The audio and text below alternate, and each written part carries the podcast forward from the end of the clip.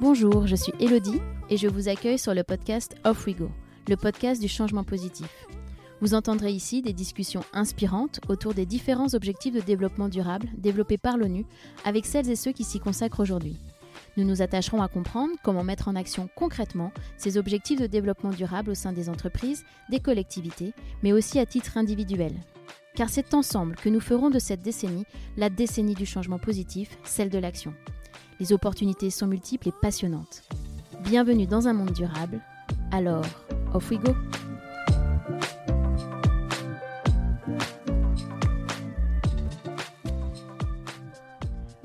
Cœur de l'agenda 2030 développé par les Nations Unies, 17 objectifs de développement durable ont été fixés. Ils couvrent l'intégralité des enjeux de développement dans tous les pays tels que le climat, la biodiversité, l'énergie, l'eau, la pauvreté, la prospérité économique, mais également la réduction des inégalités, l'égalité entre les genres et les sexes. Ils sont tous interconnectés et les aspects sociétaux y sont tout aussi importants que les aspects environnementaux. Pour aborder les questions de diversité et de lutte contre les discriminations, qui sont au cœur des objectifs de développement durable, j'ai la chance aujourd'hui de recevoir Inès d'Auvergne. Inès est depuis 15 ans une spécialiste de ces sujets. À ce titre, elle a été pendant 11 ans la responsable diversité du réseau des entreprises pour la cité. Elle est également intervenue en tant qu'experte auprès des différentes institutions, dont des ministères, le MEDEF ou la CNIL. Elle a été chroniqueuse diversité sur BFM Business dans l'émission À but non lucratif et a été membre du groupe de travail interministériel sur la prévention des discriminations entre 2015 et 2017. Inès accompagne désormais les entreprises dans la construction et la structuration de leur politique diversité et inclusion. Elle a cofondé en 2018 la start-up Me qui propose des autodiagnostics digitaux sur les comportements inclusifs et collaboratifs en entreprise. Des stéréotypes et comment les enrayer, à l'engagement individuel, en passant par la mise en place de politiques diversité et inclusion efficaces et pérennes en entreprise, je pense que cette conversation invite à la réflexion. J'espère que vous allez aimer cet épisode autant que j'ai aimé l'enregistrer. Je ne vous en dis pas plus, je laisse place à notre conversation avec Inès d'Auvergne. Alors, off we go! Bonjour Inès, je suis vraiment ravie de, vous recevoir au, micro d'Off-We-Go aujourd'hui. Alors pour commencer, pouvez-vous vous présenter et nous expliquer un peu votre parcours? Oui, bonjour Elodie. Je suis ravie aussi d'être euh, d'être parmi vous aujourd'hui. Euh, donc pour vous dire un petit peu quelques mots sur euh, moi, ma vie, mon, œuvre. en fait, donc je m'appelle Inès d'Auvergne. Je travaille sur les questions de diversité et d'inclusion depuis un petit bout de temps maintenant. Ça doit faire une, une quinzaine d'années. Et en fait, à l'origine, j'ai fait un master en psychologie appliquée au RH. Et j'avais fait mon mémoire de, fin d'année sur la question de la prévention euh, des discriminations ethniques dans le recrutement et notamment comment l'entreprise pouvait passer d'une logique de contrainte à une logique d'opportunité. Et puis ça a été une, vraie révélation de travailler sur le sujet parce que ça correspondait aussi à euh, tout un tas d'engagements que, mmh que j'avais à titre perso et puis ça faisait pas mal écho aussi avec euh, avec ma vie. et donc, enfin à l'issue de ce mémoire, j'avais décidé de, de travailler spécifiquement sur sur ce sujet-là. Mais c'est vrai qu'en 2004, il n'y avait pas tellement de boulot euh, sur les questions de, diversité, notamment parce que ça a commencé à peine à, arriver en France. Donc j'ai fait du recrutement dans une société de services informatiques pendant deux ans et puis euh, fin 2005 début 2006 euh, j'ai rejoint un réseau d'entreprises qui à l'époque s'appelait IMS Entreprendre pour la Cité, qui était une association en fait et qui avait notamment lancé la charte de la diversité en entreprise. Et donc après deux ans passés dans le dans le recrutement, bah, du coup je, me suis lancée à plein temps sur ce sujet au sein de l'association. Et donc, j'y suis restée 13 ans. Et pendant 13 ans, j'ai accompagné les 250 euh, entreprises qui étaient adhérentes de cette ASOS dans la mise en place de leur politique de diversité. Euh, j'ai travaillé sur la norme qui est derrière le, label diversité. J'ai organisé des groupes de travail euh, de partage de bonnes pratiques. Et puis, surtout, j'ai lancé des programmes de recherche-action sur la question des stéréotypes en entreprise. Donc, pour ça, je suis allée chercher un doctorant en psychologie sociale qui s'appelle Patrick Czarneski. Et on a monté tous les deux avec des cofinancements européens euh, des gros programmes de recherche-action pour aller mesurer les stéréotypes qui existaient dans les entreprises sur le handicap, sur le genre, sur les générations, mais aussi sur les origines. Et donc, on est allé les qualifier, donc euh, voir quelle était la nature de, ces stéréotypes. On a aussi regardé euh, quels étaient leurs impacts dans le monde professionnel. Et puis surtout, on s'est beaucoup intéressé à la question de comment est-ce qu'on pouvait agir pour les limiter leurs impacts, éventuellement les déconstruire, mais surtout limiter leurs impacts négatifs. Et puis en 2017, j'ai quitté le réseau euh, pour du coup me lancer dans le grand bain de l'entrepreneuriat. Euh, donc je me suis lancée en tant que consultante indépendante sur le, sur le sujet où j'ai continué à accompagner les entreprises sur ces questions. Et puis en 2018, euh, je me suis associée avec une fille avec qui je travaillais déjà au préalable sur, sur ces sujets qui s'appelle Carole Michelon.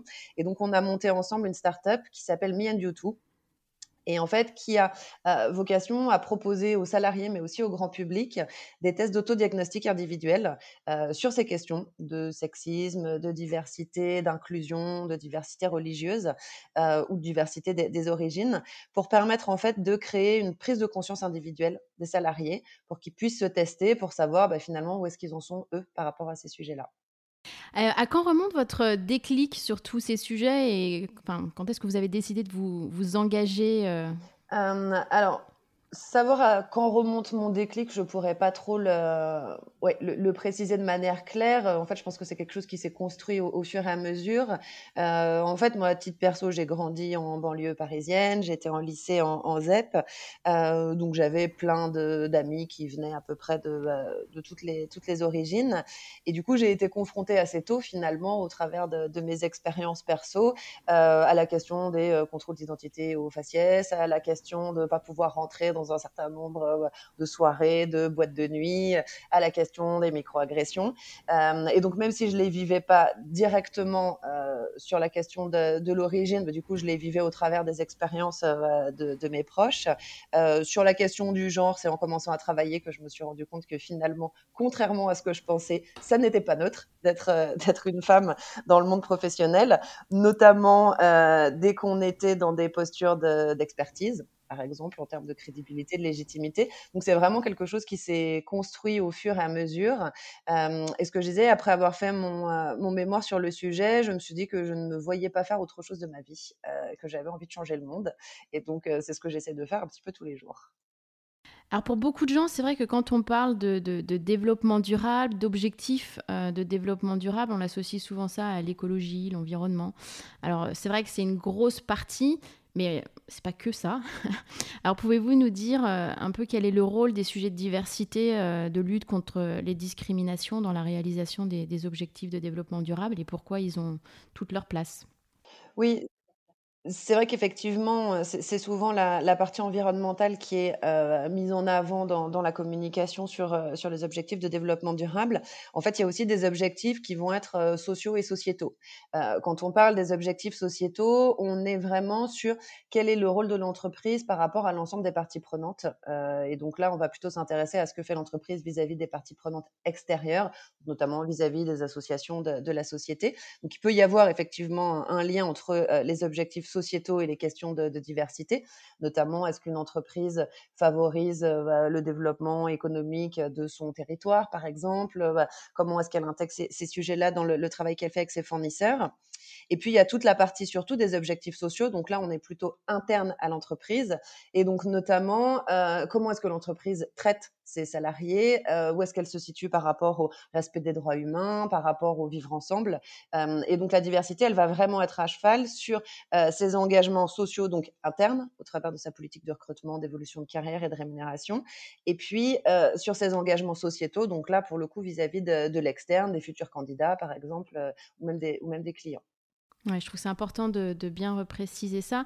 Et aussi, je trouve que le concept de, diversité, des fois, peut être un, concept un peu fourre-tout et, et, et, sujet à nombre d'interprétations. Alors, est-ce que vous pouvez nous, reparler un petit peu de ce que comprend le terme diversité, juste pour qu'on soit bien, euh, bien au clair? Oui, alors c'est vrai que euh, contrairement par exemple à la question de, la non-discrimination, aujourd'hui il n'y a pas de définition juridique euh, sur laquelle on peut s'appuyer quand on, définit ces, sujets de diversité. Et d'ailleurs, moi si je euh, fais un peu le bilan depuis 15 ans, ces notions de diversité, elles ont pas mal bougé et pas mal maturé en fait dans les entreprises et dans la société française. En fait, ce qu'il faut distinguer, c'est trois notions qui vont être complémentaires, mais pour le coup qui sont assez différentes, que sont la non-discrimination, la diversité et l'inclusion. Euh, donc c'est vrai qu'avant d'approfondir ces sujets, il faut un petit peu savoir de quoi on parle. En fait, quand on parle de non-discrimination, on va parler d'égalité de traitement. Donc ça vise vraiment à traiter tout le monde de la même manière devant et dans l'emploi, si on se réfère à, à l'entreprise. Et donc ça, ça correspond à une obligation juridique qui est le minimum. Après, une entreprise, elle peut se dire, si je traite tout le monde exactement de la même façon, je ne prends pas en compte les inégalités de départ qui font qu'on a un certain nombre de, groupes euh, qui vont partir avec un petit peu moins de chance euh, dans la vie que les autres, soit parce qu'ils n'ont pas le bon réseau, soit parce qu'ils ont eu des accidents de parcours, soit parce qu'ils ou elles ont un handicap qui va les freiner euh, effectivement dans cette fameuse course à la méritocratie. ça peut être en lien avec les femmes qui sont pénalisés, par exemple, par la question des congés maternité. Euh, et en tout cas, on a tout un tas de groupes qui font l'objet de stéréotypes négatifs dans, la société. Et donc, du coup, l'entreprise peut se dire, pour vraiment refléter la diversité de la société française, euh, pour être représentatif finalement de, euh, de, la société, je vais mettre en place des politiques proactives qui visent à donner un petit peu plus à ceux qui avaient un peu moins au, départ. Donc là, on est dans des logiques de diversité qui finalement sont des approches un petit peu comptable entre guillemets, c'est-à-dire que je vais essayer d'avoir un certain nombre de gens qui représentent les différents groupes qui composent la société. Et puis une nouvelle, euh, un nouveau concept, je dirais, qui, est apparu euh, depuis, euh, depuis 4 ou 5 ans, qui était plus développé dans les pays anglo-saxons, mais qui arrive en France, c'est la notion d'inclusion. Et la notion d'inclusion, en fait, là, on est vraiment sur comment est-ce que j'arrive à faire prendre la mayonnaise, comment est-ce que j'arrive à concilier toutes ces différences pour faire en sorte que l'ensemble fonctionne. Comment est-ce que j'arrive à mettre en place un, cadre en termes de management, de process RH ou de process managériaux qui permettent aux gens d'être eux-mêmes avec tout ce qu'ils sont? Et pour l'illustrer, en fait, ce, concept d'inclusion, on peut faire une, une, métaphore qui est assez parlante. C'est le fait de dire que la diversité, elle peut être représentée par toutes les notes de musique. Donc chacune a sa sonorité particulière, elles sont toutes différentes les unes des autres. Mais finalement, ça peut faire une cacophonie totale euh, si on n'en fait pas une partition qui est agréable. Et l'inclusion, c'est vraiment la manière dont je vais euh, marier ces différentes notes de musique pour en faire un tout qui soit supérieur finalement euh, à l'addition des notes initiales. Mmh, et, cette métaphore, moi, je la trouve intéressante parce que du coup, ça veut dire qu'il n'y a pas une seule et unique manière de faire de l'inclusion. Euh, avec les mêmes notes de musique, euh, on peut faire euh, une symphonie de Beethoven, on peut faire un morceau de hip-hop, on peut faire de la pop. C'est-à-dire qu'il y a plein de manières différentes de faire de l'inclusion. C'est à chaque entreprise de trouver celle qui correspond à sa culture, à ses valeurs, à son environnement. Mais en tout cas, voilà, c'est comment est-ce que j'arrive à marier des éléments différents pour que le tout soit supérieur à l'addition des spécificités individuelle. J'aime beaucoup cette, euh, cette métaphore. Je trouve que ça, ça explique euh, très bien le, sujet. Merci. Euh, est-ce que vous pouvez nous dire un petit peu où, nous en sommes de ces questions de discrimination et de diversité en France? Alors, c'est un sujet qui a avancé dans sa prise en compte dans les politiques des entreprises, dans l'opinion publique. Donc, on, avance. ça se fait pas sans heure. on a un certain nombre de, débats qui reviennent régulièrement. je trouve qu'on a bien avancé sur les questions qui vont être liées, par exemple, au handicap. on a pas mal avancé sur les questions qui sont liées à l'égalité entre les femmes et les hommes, même s'il y a encore beaucoup, beaucoup de travail. par contre, on a beaucoup moins avancé sur les questions, par exemple, qui sont liées à, toutes les discriminations liées à l'origine ou à la couleur de peau. Ça, c'est un des, un des champs qu'il faut encore euh, beaucoup, beaucoup euh, investiguer et sur lesquels il faut mettre pas mal d'énergie parce qu'on euh, on est assez en retard pour le coup. D'accord. Et est-ce que vous trouvez qu'il y a des stéréotypes? Vous avez travaillé sur, euh, sur ce sujet et si oui, euh, quels sont Alors oui, la réponse est clairement oui. Euh, en fait, sur les stéréotypes, ce qu'il faut comprendre, c'est que ce sont des, des mécanismes qui sont complètement inhérents au fonctionnement de notre cerveau. Donc en fait, en tant qu'être humain, on ne peut pas ne pas avoir de stéréotypes. Ça n'est humainement pas possible. Euh, on n'est pas des robots. Euh, et donc, ces stéréotypes qui sont en fait des constructions sociales sont des techniques que notre cerveau va utiliser pour ranger et catégoriser l'information. Donc, on a tous plein de petites boîtes dans la tête dans laquelle on va ranger les gens qui partagent une caractéristique commune et on va coller tout un tas de petites étiquettes sur, euh, sur ces boîtes qui peuvent être positives, neutres ou négatives et qui vont nous donner le sentiment qu'on maîtrise notre environnement et qu'on contrôle un petit peu la, situation. Et donc finalement, des stéréotypes, déjà, on en a tous et toutes, euh, et on en a sur à peu près tout le monde. Donc, on va avoir euh, des stéréotypes sur euh, les Parisiens versus euh, les provinciaux. On va avoir des stéréotypes sur les agents des impôts versus les policiers versus les grands patrons ou les politiques. Donc, ça, on est sur des stéréotypes qui sont liés aux, catégories de métiers. On en a sur les hommes et sur les femmes. On en a sur les jeunes et, sur les vieux. On en a sur les homos, les hétéros, sur les noirs, les blancs. donc, on en a à peu près sur tout le monde des, des stéréotypes. Et comment on les déconstruit? Enfin, Est-ce qu'il y a des méthodes? Comment, on, comment on fait? Alors, ce qui est compliqué, en fait, c'est que euh, c'est Einstein hein, qui avait dit qu'il était plus compliqué de, désintégrer un, préjugé que de désintégrer un atome. Euh, en fait, les stéréotypes, on ne peut pas les éliminer. Comme c'est des constructions sociales et qui s'activent de manière très automatique et très inconsciente, euh, en fait, il faut apprendre à faire avec. On peut arriver à limiter leur intensité euh, par la pédagogie, par la formation, par la remise en question. Mais en fait, le gros enjeu, ça va être euh, d'arriver à faire en sorte qu'ils n'impactent pas euh, les décisions qu'on va pouvoir prendre quand on juge les autres, quand on les évalue, et donc notamment ça prend tout son sens dans, dans l'emploi, quand on les recrute, quand on les fait évoluer et quand on s'adresse à eux. Et donc, il y a un certain nombre de, techniques hein, qu'on avait pu euh, mettre en, évidence dans le, cadre de nos programmes de, recherche-action. Euh, la première technique, c'est déjà de reconnaître qu'on en a, de les accepter et d'être volontaire pour les mettre à distance. Donc c'est notamment se méfier de toutes les phrases qui commencent par euh, les femmes sont comme ceci, euh, les hommes sont comme cela, euh, les jeunes ne sont pas fidèles à l'entreprise, les seniors sont réfractaires au changement ou nuls avec les nouvelles technologies. c'est vraiment se méfier de toutes ces premières impressions et de toutes ces idées reçues qu'on peut avoir de manière spontanée. Après, on, lutte aussi euh, contre ces stéréotypes en se confrontant euh, à des gens qui sont différents de nous, parce que ça nous permet de nous rendre compte que finalement, on ne peut pas mettre toutes les personnes qui appartiennent à un groupe dans la même boîte et qu'il y a des différences euh, interpersonnelles fortes euh, entre eux. Euh, ça peut être aussi en utilisant des outils qui nous permettent d'objectiver un peu nos décisions. Donc, c'est vraiment utiliser des systèmes de détection des potentiels, d'évaluation des compétences qui sont un peu rationnels et, objectifs et non pas se fier à la première impression. Donc c'est en fait toutes ces, toutes ces techniques-là. et puis un dernier, un dernier moyen de limiter l'impact des, stéréotypes, c'est l'engagement de l'entreprise.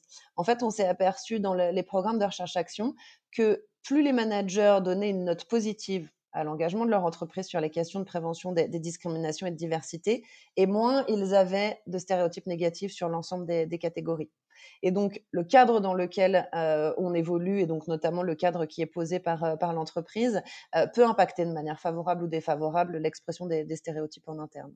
Et il y a aussi toute la, question du sexisme ordinaire, voilà, des biais inconscients.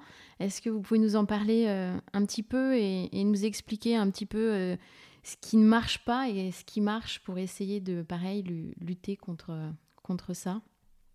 Euh, oui, pour lutter contre le, sexisme ordinaire, mais c'est valable, aussi pour euh, le racisme ordinaire, l'homophobie ordinaire, etc. Euh, ce qui fonctionne pas, c'est d'essentialiser les gens dans des groupes en les opposant les uns aux autres. Mhm. typiquement, tous les discours qui visent à opposer les hommes tous bourreaux, sexistes, aux femmes toutes victimes qui subissent, c'est quelque chose qui ne fonctionne pas. ce qui marche déjà, c'est de travailler sur le fait de dire on peut tous et toutes être auteurs de microagressions parce que très souvent, c'est fait de manière euh, maladroite, inconsciente et, involontaire. Donc, les femmes peuvent être sexistes euh, entre femmes ou vis-à-vis des hommes. Euh, donc, déjà, c'est de prendre conscience qu'on a tous une responsabilité en tant que auteur éventuel et l'accepter. Il y a aussi quelque chose qui fonctionne bien, c'est de travailler notamment sur la notion de témoin passif. Mmh ce que je, ce que je vous expliquais, c'est que euh, on a une étude du CNRS qui euh, a montré il y a quelques mois euh, que 82% des personnes qui étaient confrontées dans l'espace public à des situations de sexisme, de racisme ou d'homophobie en tant que témoins n'intervenaient pas. Et ça, on a exactement la même chose dans, l'entreprise, c'est-à-dire que la majorité des gens qui assistent euh, à, du sexisme ordinaire, à du racisme ordinaire ou à de l'homophobie ordinaire, bah, finalement, au mieux, elles regardent leurs chaussures euh, et au pire, elles rigolent euh, à ce type de blague-là. Et cette posture de témoin passif, finalement, c'est celle qui empêche les choses de changer parce qu'il y a une forme d'acceptabilité euh, sociale en disant bah, on peut se permettre de faire des blagues mmh euh, trash, offensantes ou, dégradantes. Euh, c'est aussi une posture qui empêche les victimes de se défendre parce que finalement, à partir du moment où personne n'a rien dit, bah, c'est compliqué de dire bah, moi, ça m'a pas fait rire ou j'ai pas trouvé ça drôle, parce qu'on a peur de passer pour rigide, pas drôle, coincé, etc. Et puis, euh, le fait d'avoir des postures de témoins passifs, ça ne permet pas aux auteurs de se rendre compte et de prendre conscience qu'ils euh, ont franchi la ligne rouge et que euh, typiquement, on est sur des comportements pas appropriés. et donc, il y a un vrai travail à faire dans l'entreprise, mais c'est valable aussi dans la société pour se dire, collectivement, il faut qu'on intervienne face à tous ces comportements pour arriver à pointer du doigt le fait que c'est pas acceptable, que c'est irrespectueux, que c'est offensant, que c'est dégradant.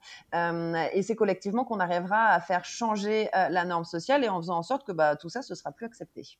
Oui, pour faire évoluer les mentalités sur, euh, sur ce sujet, bien sûr. Alors j'ai lu sur le site du, ministère du Travail, de l'Emploi et, de l'Insertion que 91% des responsables ressources humaines français disent observer des, des, discriminations dans leur entreprise, principalement en lien avec l'âge, mais aussi pour plus d'un cinquième d'entre eux autour de l'origine, l'apparence physique, l'appartenance ethnique, le handicap et le sexe. Et 10% des RRH identifient la prévention des discriminations euh, comme prioritaire, ce qui n'est pas forcément euh, beaucoup. Alors, pour vous, comment intégrer une politique diversité efficace en entreprise et, quels sont les avantages pour une entreprise d'avoir ce, type de politique? Alors, les avantages, en fait, euh, d'avoir une d'aller au-delà hein, du minimum du minimum légal parce que l'avantage c'est surtout d'éviter de se faire condamner en justice mmh et d'avoir un risque d'image en passant pour une entreprise raciste, sexiste, homophobe, etc. Donc ça c'est on n'a même pas besoin d'argumenter sur l'intérêt de respecter la, loi. Mm. Euh, par contre, sur le fait d'aller au-delà et de mettre en place des, actions euh, proactives, euh, ça permet d'attirer et de garder les meilleurs talents. Mmh d'éviter de faire de la sélection sur euh, des critères finalement qui sont absolument pas liés euh, aux compétences, au savoir-faire et, au savoir-être. Donc ça évite de se priver euh, de potentiels intéressants. ça permet aussi d'augmenter l'engagement, la motivation et la fidélisation. à partir du moment où on propose un cadre de travail aux salariés dans lequel ils peuvent rester eux-mêmes et ils n'ont pas cacher, dissimuler, euh, modifier une partie de ce qu'ils sont, euh, ils ont forcément beaucoup plus de motivation et d'énergie pour faire euh, ce pourquoi ils ont été embauchés. Et ça correspond en plus à des attentes de plus en plus fortes des salariés dans, le monde du travail. Donc ça a des impacts positifs sur la qualité de vie au travail, sur ce que tu disais, hein, la fierté d'appartenance, l'engagement et la fidélisation. Et puis, ça a aussi euh, des avantages en termes d'augmentation de l'agilité et de l'innovation, parce que plus on croise des points de vue, des sensibilités et des expériences différentes avec des gens qui ont des profils différents, et plus on est en phase de résoudre des problèmes complexes dans un environnement qui est de plus en plus euh, changeant et de plus en plus complexe. Euh, et donc, ça permet de trouver des solutions différentes à des problèmes qui, jusque-là, avaient toujours été pris en charge de la même manière. Mmh alors, on va pas se mentir, c'est plus long parce que quand vous avez des gens qui sont des clones, ils sont très très vite d'accord. Euh, quand on a des gens qui sont différents, ils discutent, ils s'engueulent euh, pendant un certain temps avant d'arriver à une forme de consensus. Euh, et d'ailleurs, il faut le gérer. Hein, en plus, bah, finalement, cette, cette confrontation des, des, points de vue, c'est là où on en revient à l'intérêt de faire de l'inclusion. Mmh et donc de, travailler sur ce cadre qui intègre les, différences. Donc c'est plus long, c'est plus compliqué, euh, mais c'est aussi plus efficace à, moyen et à long terme. Et on commence de plus en plus à avoir des, euh, des études hein, qui euh, montrent, alors ça a été le cas des études de, McKinsey, Sodexo aussi a fait des études au niveau international sur 80 000 collaborateurs et s'est rendu compte que dans les équipes où vous avez entre 40 et 60% d'hommes et de femmes, qui ont vraiment travaillé sur la dimension euh, mixité, euh, eh ben, il y a des taux de fidélisation des clients et de satisfaction client qui sont supérieurs. Euh, il y a des taux d'engagement et de motivation qui sont supérieurs. Et donc, on commence à avoir des chiffres qui montrent que ça fonctionne. Bien sûr. Je pense que ça participe aussi à la, à la richesse et à, et à, la, la, créativité d'une entreprise d'avoir des profils divers qui participent à leur activité. Et quels sont, parce que finalement, on voit que des avantages.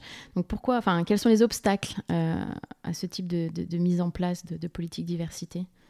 Est-ce que vous avez des exemples? mm. Oui, alors j'ai des exemples très concrets. Euh, le premier obstacle, euh, pour moi, c'est le déni. C'est-à-dire que c'est l'entreprise qui, quand on lui parle de ces sujets-là, dit oh, Moi, de toute façon, je n'ai pas de problème de diversité, on est très divers.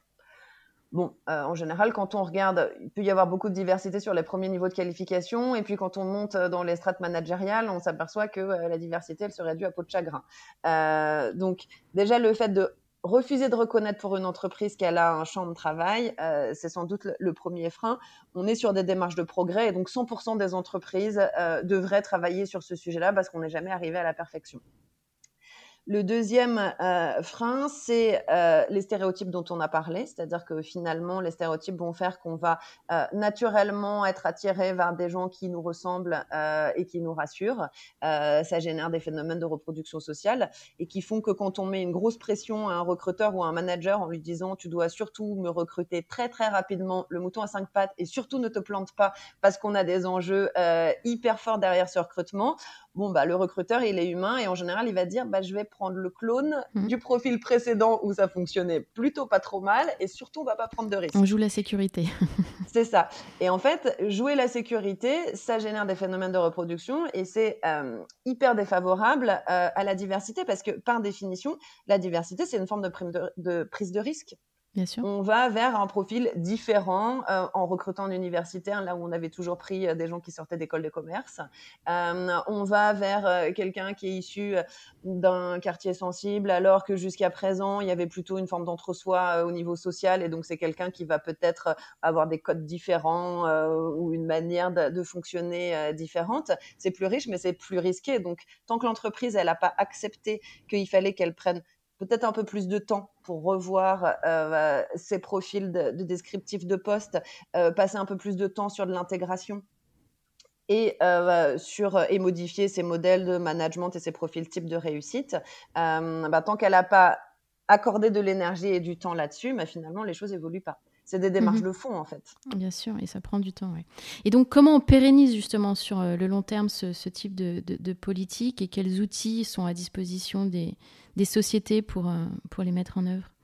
Alors, ce qui pérennise, c'est déjà le fait que euh, le sujet il soit porté au plus haut niveau de l'entreprise. Ça doit être mhm. intégré à la stratégie de l'entreprise. Alors ça, c'est valable aussi pour tous les objectifs de, développement durable de manière générale. Euh, si c'est uniquement la responsabilité de la responsable diversité qui se bat un petit peu toute seule dans, de son côté, ça fonctionne pas. Donc, il faut qu'il y ait un vrai engagement stratégique de l'entreprise. Il faut y mettre du temps et il faut y mettre des moyens. Mhm. on fait rien sans temps et sans moyens. Il faut se doter aussi d'indicateurs de, suivi euh, et de mesures. Mmh Ça, c'est hyper important. Et là, notamment, on devrait, euh, la, Elisabeth Moreno, donc la, ministre déléguée euh, à l'égalité homme-femme et, à la diversité, a annoncé qu'elle allait parler d'un indicateur de mesure de la diversité des origines. Parce mmh que, notamment sur le sujet de la diversité des origines, beaucoup d'entreprises s'imaginent qu'en France, on ne peut rien mesurer et mmh que donc de fait on ne peut pas avancer. En fait, c'est une idée reçue qui est euh, fausse. On n'a pas le droit en France de faire des statistiques mmh ethniques. Donc, on n'a pas le droit d'avoir des fichiers nominatifs avec des gens et en face une origine, euh, une conviction religieuse, des opinions politiques. Par contre, euh, il y a plein d'outils complètement légaux euh, de mesures qui existent, que ce soit l'analyse patronymique qui permet de regarder si, en fonction du nom ou du prénom, on a les mêmes chances d'avoir une promotion ou d'être recruté, ou même les enquêtes d'autodéclaration où en fait on va demander aux salariés est-ce que vous avez le sentiment d'appartenir à une minorité? Si oui, pour quelle raison? Et on regarde en fait quel est le pourcentage de gens qui disent oui. Euh, ces indicateurs de mesure, en fait, ils sont euh, hyper importants parce que c'est ça qui permet de mesurer les progrès dans le temps et de voir si on est simplement sur de la communication et euh, une déclaration d'engagement ou si on est sur des vraies politiques qui ont des effets concrets sur la composition des, du personnel. Ouais, c'est hyper intéressant parce que c'est vrai que les gens ne sont pas forcément euh, au courant euh, de, ce type de dispositif et on se dit souvent que voilà, ces, euh, enfin, ces mesures en fait sont plus réservées peut-être à d'autres pays et notamment les pays anglo-saxons qui peut-être ont l'air un peu plus en avance sur ce type de, sujet. C'est vrai que moi j'ai travaillé pas mal à Londres et, et j'ai vu ces dernières années beaucoup d'émergence de postes de diversity inclusion, alors manager director ou autres, mais ce type de postes sont créés au sein, euh, au sein de, des entreprises. Est-ce que vous pensez qu'il y a des pays qui sont plus avancés sur ces sujets-là? Euh, Et si oui, pourquoi? Euh, Est-ce qu'il y a des modèles dont il faut s'inspirer ou finalement on est plutôt bien placé Ouais, alors les, les pays euh, anglo-saxons clairement sont plus avancés que nous sur le sujet, euh, notamment parce que ça fait beaucoup plus longtemps euh, qu'ils en parlent et qu'ils Ouais. s'y intéressent. La France a commencé avec euh, 15 à 20 ans de retard euh, par rapport aux États-Unis ou, euh, ou à l'Angleterre sur la prise en compte de, de ces sujets-là.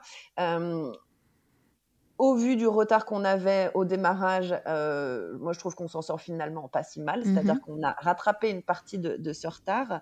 Euh, c'est notamment lié à une composante culturelle euh, française. Dans les pays anglo-saxons, il y a une culture qui est plutôt multiculturaliste, c'est-à-dire qu'on reconnaît euh, bah, la question des différences et c'est pas un euh, sujet. En France, on a plutôt euh, bah, une culture qui est universaliste et pendant très longtemps, on a été sur des logiques d'assimilation, c'est-à-dire le fait de dire euh, bah, n'y a pas de différence entre les citoyens français et on est tous exactement dans le même modèle. Et euh, cette logique d'assimilation, finalement, euh, elle refusait de reconnaître que euh, les gens pouvaient avoir envie de garder une partie de leur identité et de leur spécificité et que être français, c'est pas forcément s'assimiler et nier totalement ce qu'on était à, l'origine. Donc ça, ça a fait un, certain nombre de retard, euh, je dirais, au, au démarrage, hein, cette culture euh, universaliste. Après, elle a des vrais bons côtés aussi, parce que du coup, elle génère un socle commun euh, de partage euh, assez fort. Donc, je dirais qu'on a des politiques de diversité et d'inclusion en France qui sont différentes euh, dans leur conception philosophique et culturelle de celles qu'on trouve dans les pays anglo-saxons. Euh, on a des avantages, euh, notamment sur le fait qu'on travaille plus sur le lien et qu'on n'est pas sur la juxtaposition de différentes communautés qui peuvent vivre de manière complètement autonome, parce que ça, c'est pas non plus une société inclusive. Mhm. Euh, donc ça, c'est une dimension intéressante. Après, on se heurte effectivement à cette forme de, de résistance en France à chaque fois qu'on propose un dispositif qui ne concernerait qu'une seule catégorie de personnes. Juste à voir le, les débats qu'il y a sur la question de, des quotas, par exemple. Euh, dès qu'on propose euh, un plan d'action spécifique qui est uniquement destiné à une catégorie de la population, on a tout d'un coup tout un tas de levées de boucliers euh, qui, se, s'enclenchent. Et donc ça, c'est des choses qu'il faut qu'on arrive à, débattre, notamment par exemple sur la question des quotas, c'est se dire ça ne remettra pas la compétence euh, au second plan euh, et on peut se donner des objectifs euh, qui sont clairs et surtout se donner les moyens d'y arriver sans pour autant rentrer dans des logiques où on donnerait des postes à des gens uniquement parce qu'ils appartiennent à telle ou telle catégorie. Donc vous pensez que voilà, ces politiques de quotas ou discrimination positive sont peut-être un peu contre-productifs ou... Alors, la discrimination positive, pour moi, oui. En plus, elle est illégale en France. C'est-à-dire que euh, discriminer positivement quelqu'un, ça veut dire discriminer négativement les autres. Et donc, Mhm. ça, c'est c'est pas légal. Euh, par contre, se mettre des objectifs chiffrés ambitieux et euh, se donner les moyens d'y arriver, ça, c'est absolument nécessaire. Alors, ça passe pas nécessairement par euh, une politique de quotas stricto sensus, mais quand on regarde, par exemple, ce qui s'est passé sur les conseils d'administration, euh, si on n'avait pas eu la loi Copé-Zimmermann qui imposait un quota de 40% de femmes parmi les administratrices, on aurait continué sur la même tendance qui était finalement de dire, bah, pour être administrateur, il faut avoir des petits copains qui sont eux-mêmes administrateurs et tout ça se reproduit dans les mêmes réseaux. Le fait de mettre en place cette obligation de 40% et donc ce quota euh, a obligé les conseils d'administration à re-réfléchir sur leur vivier, leur mode d'identification des administrateurs, leur mode de recrutement. Et donc, du coup, ça a permis euh, d'intégrer des femmes administratrices, mais aussi des hommes administrateurs qui ne rentraient pas du tout dans le profil type euh, habituel des, des, administrateurs. Et donc, ça a globalement amélioré euh, la qualité du recrutement des administrateurs et donc, du coup, la qualité des décisions prises par ces conseils d'administration-là. Mhm. Donc, il y a aussi des effets bénéfiques, en fait, quand on euh, met des quotas, c'est que ça oblige à repenser et à revoir le système Mm. et à ne pas rester sur euh, de l'entre-soi. Alors, là, en ce moment, il y a le débat sur est-ce qu'il faut en mettre euh, dans les comités de direction ou dans les comités euh, exécutifs. Euh, c'est plus compliqué parce que comme on est sur des promotions, notamment beaucoup internes, c'est compliqué à mettre en place. Moi, ce que je trouve intéressant dans ces logiques de mettre des objectifs ambitieux, c'est que ça va obliger à revoir les modèles d'identification des profils de cadres dirigeants, à revoir, par exemple, des conditions d'évolution qui étaient de dire il faut absolument avoir une carrière hyper linéaire et hyper verticale parce que euh, dans ces cas-là, on va exclure tous les gens qui, à titre perso, ont eu euh, des ruptures dans la carrière et la maternité notamment Mhm. euh, en est une. C'est aussi pouvoir se tourner vers des gens qui auraient pu avoir des évolutions horizontales et qui ont sûrement plein de trucs hyper intéressants à apporter dans les comités de direction. C'est revoir aussi les formations initiales. En fait, c'est obliger les entreprises à redéfinir qu'est-ce que c'est qu'un leader, qu'est-ce que c'est qu'un manager dirigeant. Et donc, du coup, ça va être un appel d'air, je pense, extrêmement intéressant, et pour la question de la mixité, mais aussi pour toutes les autres formes de diversité. Mmh. Et est-ce que vous pensez que le cadre législatif est suffisant ou est-ce qu'il faudrait qu'il évolue un peu pour aider toutes ces questions? Alors, pour moi, le cadre législatif, en fait, il doit accompagner au fur et à mesure euh, ces sujets-là. Ça sert à rien de mettre euh, des obligations euh, juridiques trop fortes d'un coup sur un sujet parce que le risque, c'est qu'elles soient pas respectées et qu'elles soient pas atteintes. et donc, pour moi, le rôle du législateur, c'est de relever progressivement le plafond du minimum exigé aux entreprises en accompagnement les évolutions de la société. C'est-à-dire qu'à chaque fois qu'on fait un pas, se dire, ben, on grave ça dans le marbre et on dit, ben, on reviendra plus en arrière.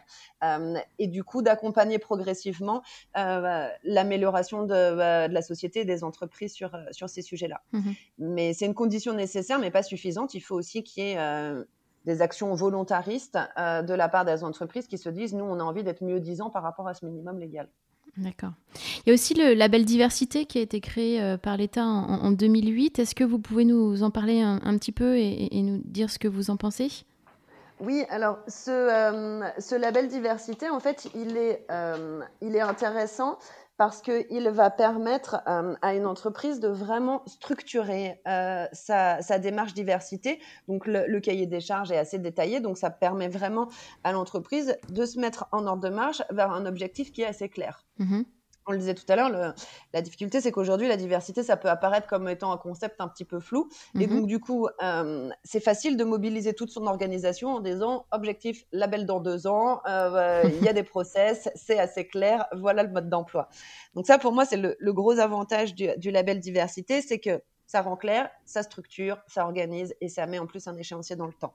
Euh, L'autre euh, côté un peu moins positif du, euh, du label, euh, et c'est là où collectivement on a sans doute un peu raté le, coche, c'est que ce label diversité, il est très peu connu de la part et des entreprises et des candidats et des salariés.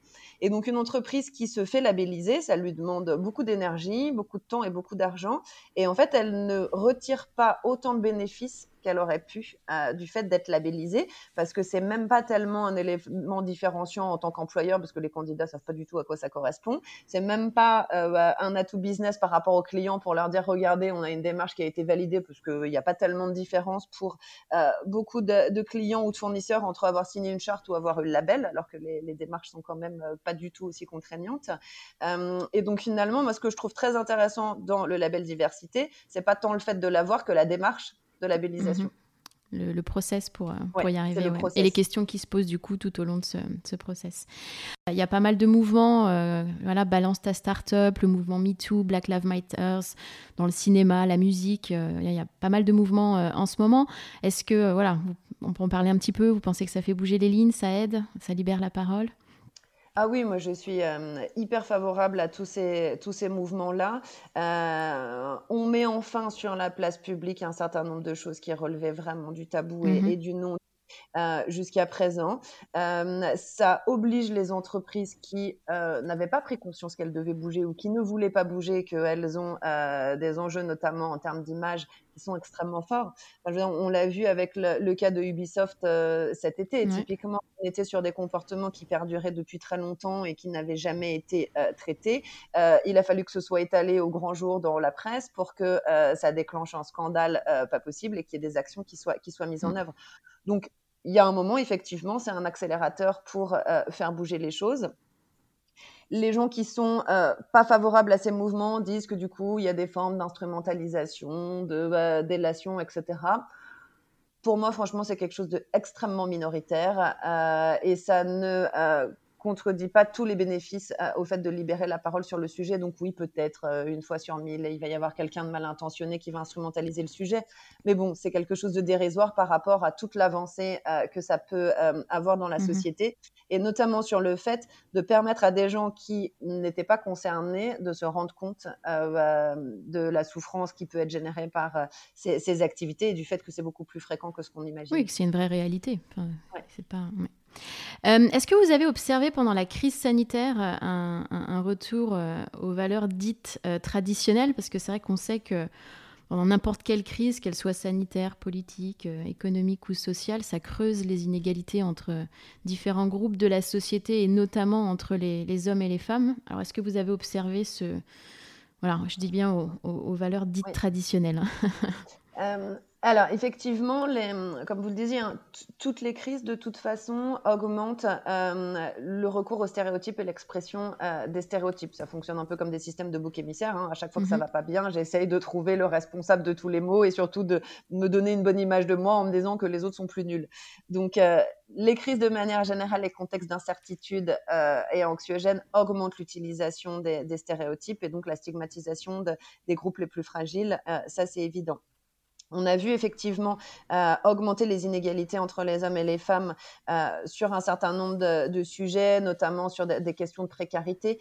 Euh, ça pose aussi la question de la situation de toutes les mères en situation de monoparentalité, mmh toutes les inégalités dans la répartition des tâches aussi domestiques. Ce qui est plutôt bien, c'est que du coup, on s'est mis à en parler. Mmh je pense que ce qui est euh, aussi apparu dans les entreprises, pour moi, cette, cette crise, c'était un peu le crash test euh, des politiques de diversité et d'inclusion pour mmh beaucoup d'entreprises. C'est-à-dire que en la voyant arriver, je me suis dit, bah, peut-être qu'il y a un certain nombre d'entreprises qui vont dire c'est plus une priorité euh, stratégique. Finalement, on retient les moyens, on abandonne ces politiques pour se recentrer sur la survie opérationnelle à court terme de notre business. Et en fait, ça n'a pas tellement été le cas euh, parce que je pense que beaucoup ont vraiment pris conscience de l'intérêt de recréer du lien, euh, l'intérêt de remotiver, d'engager euh, les salariés et du fait qu'on était plus fort si on faisait front ensemble mmh plutôt que de s'entre-déchirer. Et donc, il n'y a pas tellement eu en fait d'arrêt dans les politiques de diversité et d'inclusion et même moi je trouve qu'il y a eu une accélération euh, dans un certain nombre d'entreprises avec lesquelles je travaille euh, de cette prise en compte justement de, l'inclusion, de vraiment remettre en avant un certain nombre de, valeurs. Donc il en sort plutôt quelque chose de positif au global, euh, même s'il ne faut pas nier que pour un certain nombre de, gens ça a accentué les difficultés et les inégalités mmh et que ça les a fait ressortir au, grand jour. Au grand jour et euh, en, tant que, en tant que particulier, en tant que citoyen, qu'est-ce que je peux faire moi pour, euh, pour euh, aider ces sujets de, diversité? On va parler du monde de l'entreprise, mais à titre individuel, voilà, Qu'est-ce qui peut être fait? Alors, à titre individuel, il peut euh, être fait un certain nombre de choses dans l'engagement dans des associations qui euh, vont travailler sur, euh, sur ces sujets-là. Donc, on peut s'engager et se mobiliser sur des associations qui travaillent sur la question du handicap, sur la question de la lutte contre toute forme de violence. Donc, on peut avoir des engagements associatifs on peut aussi au quotidien, dans ses relations avec les autres, finalement faire déjà ce travail de lutte contre les stéréotypes, contre euh, les microagressions, dans le, rapport qu'on a euh, avec, enfin voilà, les, gens qu'on rencontre, qu'on croise. Euh, on peut déjà agir pour une société plus inclusive. Et puis après, en tant que salarié d'une entreprise, comme je disais, c'est ne pas être dans des postures de témoin passif, que ce mmh soit dans sa vie privée ou dans sa vie professionnelle. Mmh Très bien. Mais alors, merci Inès pour euh, cette conversation passionnante. Je pense que je pourrais en parler pendant, pendant des heures. Pareil. alors, peut-être avant de conclure, j'aime bien poser euh, quelques petites questions rituelles à, mes invités. Alors, qu'est-ce qui vous a inspiré récemment? Ça peut être un livre, un documentaire, un film, enfin, quelque chose. Euh, j'ai vu Zootopie mmh euh, avec mes enfants et euh, je trouve que pour le coup, c'est un dessin animé qui parle très très très bien euh, d'inclusion pour les gens qui veulent comprendre ce que ça pourrait être une société inclusive qui arrive à faire vivre dans le même environnement des petites souris, des éléphants et des crocodiles en ayant un environnement qui est adapté aux différences de chacun. je trouve que du coup, c'est un, un, super message et que c'est hyper positif que on ait des dessins animés qui commencent à montrer à nos enfants, des petits, euh, ce que ça peut être un monde inclusif. Exactement, ça permet d'éveiller les consciences. Euh, que diriez-vous à ceux qui hésitent à se lancer, à s'engager dans cette euh, démarche? Est-ce que vous avez un conseil par, par où commencer? Un Commencer par soi-même. oui. C'est bien ça. et pour vous, peut-être à, titre personnel, quel changement vous, vous voudriez apporter dans, dans, votre vie pour aller encore plus loin? Euh, sur, euh, sur des changements à apporter dans les mois à venir? Euh, Alors, un des sujets, heu, parce que moi j'ai toujours été très tournée vers le le monde de l'entreprise, hem, là sur lequel, heu, je me dis que c'est vraiment, hyper important d'aller, c'est sur la question de l'éducation. Mmh De, ce qu'on met dans les programmes, scolaires, de comment former, les nouvelles générations, les enfants, à ces sujets-là. Comment éviter de leur, transmettre et de leur véhiculer un certain nombre de stéréotypes, que Mmh. ce soit lié, au genre, à la couleur de peau, au handicap, ou à tout un tas de de critères. Et ça permettra, plutôt que d'avoir à déconstruire une fois que les gens sont grands, heu, les stéréotypes, si on pouvait ne pas leur en transmettre, heu, dès l'enfance. Hem et ça, en fait, c'est un un champ de travail qu'on peut et faire dans la sphère, familiale et dans l'éducation qu'on propose à à nos enfants, à nos neveux, heu, Mmh enfin voilà, aux enfants de Bien nos sûr. voisins. Même si on n'a pas d'enfants, on peut déjà, effectivement véhiculer un certain nombre de messages. Et puis travailler auprès de, notamment de l'éducation nationale, des manuels scolaires, pour arriver à, enclencher tout de suite une dynamique qui est positive et Mmh. pas avoir à déconstruire des choses plus tard. Donc c'est votre prochain chantier. C'est ça, Voilà. ouais. Bah, merci Inès. Alors peut-être une dernière question, est-ce que nos auditeurs peuvent, heu, vous retrouver ou retrouver des informations sur, heu, votre société, Me and You Too? Oui, alors en fait sur la, mmh, c'est vrai qu'on on n'en a pas beaucoup parlé, mais Les autodiagnostics qu'on propose sur Me and You Too, on a des versions, hem, entreprises, mais surtout on a voulu, hem, avoir un certain nombre de versions qui étaient gratuites et grand public, Mmh heu, justement pour permettre, heu, la prise de conscience du plus grand nombre sur le sujet. Et donc sur notre site, heu, meandyouToo tout attaché, heu, .fr, on peut aller s'autodiagnostiquer sur son rapport au sexisme, sur la diversité des origines, sur son rapport à la laïcité et la diversité, religieuse. Donc on a un certain nombre de de sujets en fait qui sont en libre accès et gratuitement et donc on peut aller les voir, les partager, heu, en faire, heu, voilà, la promotion auprès de de ses proches, pour arriver à susciter la réflexion et le débat sur, sur ces sujets-là. Très bien. Merci beaucoup Inès. Merci À Elodie, bientôt. à bientôt. Merci d'avoir écouté cet épisode. Vous retrouverez toutes les références dans la barre de description du podcast. N'hésitez pas à le recommander autour de vous et à le partager sur vos réseaux sociaux. Si vous voulez continuer la conversation ou vous tenir informé de l'actualité du podcast, retrouvez-moi sur Off We Go le changement positif sur Instagram et Facebook. Et n'oubliez pas que la meilleure façon de soutenir le podcast est de laisser des étoiles et des commentaires sur les plateformes, et notamment sur Apple Podcast. Je vous retrouve dans 15 jours pour un nouvel épisode, et d'ici là, mobilisons-nous. À très bientôt.